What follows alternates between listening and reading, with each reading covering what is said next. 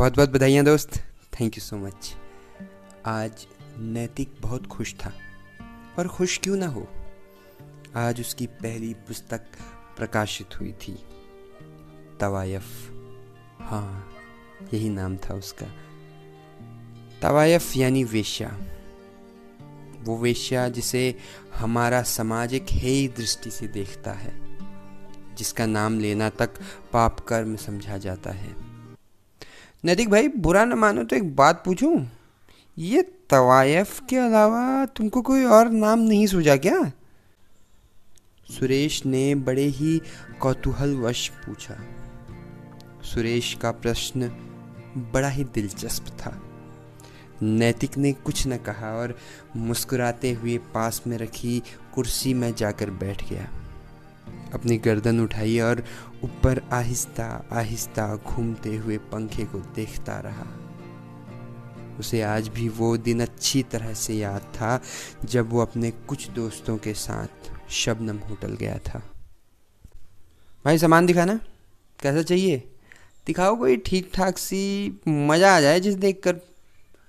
पूरी रात के लिए या? अबे नहीं यार, अभी के लिए दिखाओ। शबनम होटल। जो राहगीरों के रुकने का ठिकाना कम और हवस भरी निगाहों को सुकून पहुँचाने का अड्डा ज़्यादा बन चुका था। आए दिन लोग वहाँ जाते और बंद कमरों में अपनी हवस का नंगा नाच करते। होटल के दलालों को इन लोगों की मांग, किफ़ायती कमर डरावनी ज़्यादा लगती।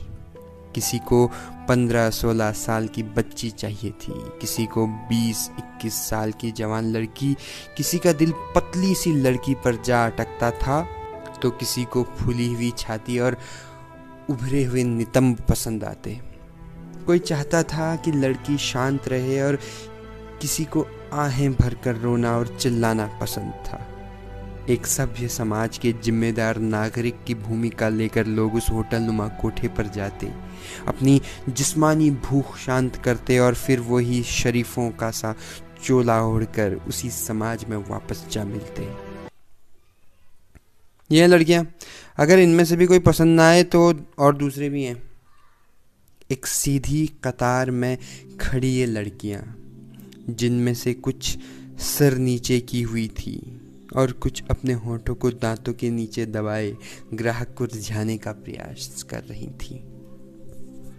उस ग्राहक ने एक लड़की की ओर इशारा किया, जो लड़की सिर झुकाए एक टक ज़मीन की ओर देख रही थी। एक छोटा बक्सानुमा कमरा, जिसकी दीवारें कई गुमनाम चीखों को दबाए बरसों से वहीं खड़ी थी। आज फिर उसी चार दीवारी के भीतर एक और चीख गुमनामी की गर्त में समाने वाली थी। तभी आज रहने दो साहब, मेरा बदन दर्द से टूट रहा है। लेकिन मालिक को मत बताना, वरना आज रात का खाना नहीं मिलेगा। हाथ जोड़े खड़ी वो लड़की, जिसकी गहरी काली थकी हुई आँखें उसकी बेबसी का सबूत दे रही थी। लेकिन मैं तो पैसे दे चुका हूँ तुम्हारे आज रात के। लड़के ने झल्लाते हुए कहा।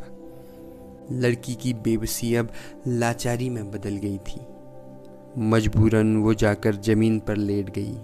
उसकी आँखों से निकली आंसुओं की धार। फर्श पर बिछी उस चादर को भी नम कर रही थी, जिस चादर पर न जाने कितनी बार उसके जिस्म की नीलामी हो चुकी थी। आओ अपना काम शुरू करो। लड़की ने मायूसी से कहा। लड़की की उस दशा को देखकर लड़का एक अजीब सी कश्मकश में था। वो ये नहीं समझ पा रहा था कि ऐसी स्थिति में क्या किया जाए। वो जाकर एक और बैठ गया। अगर इतनी परेशानी है तो ये गंदा काम छोड़ क्यों नहीं देते? लेकिन तुम्हें तो बड़ा मज़ा आता होगा ना यहाँ। रोज नए नए मर्दों के साथ सोने का मौका मिल रहा है। हाँ साहब, बहुत मज़ा आता है। बहुत मज़ा आता है जब अलग अलग तरह के लोगों के साथ सोने को मिलता है।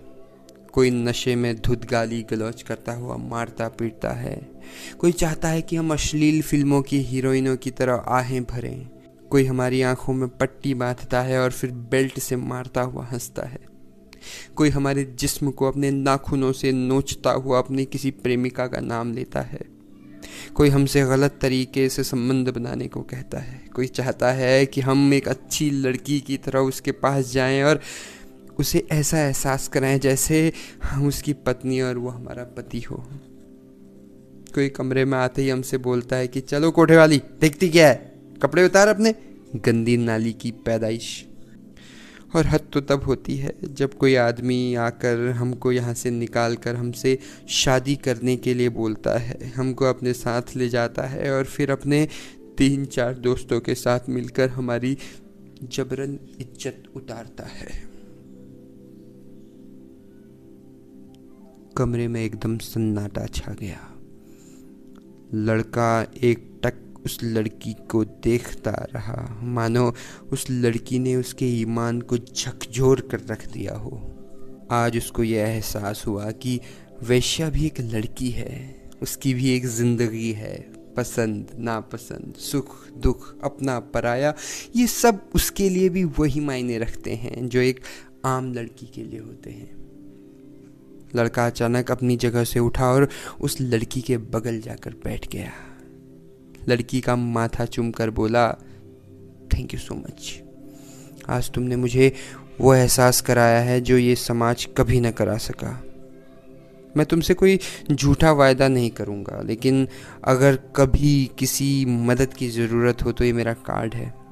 मेरे दरवाजे तुम्हारे लिए हमेशा खुले हैं. लगता भाभी आ गई। तुम बैठो, नैतिक मैं देखता हूँ। सुरेश ने कहा और दरवाजे की तरफ़ चल पड़ा। अंदर आती एक खूबसूरत लड़की, जिसकी गहरी लाल साड़ी, माथे पर लगा सिंदूर और पैरों में बज रही पायल, उसकी सुंदरता में चार चाँद लगा रही थी। नैतिक आज भी उसे एक टक देख रहा था, जैसे कई साल पहले उसने उसे उस बक्से नुमा छोटे से कमरे में देखा था।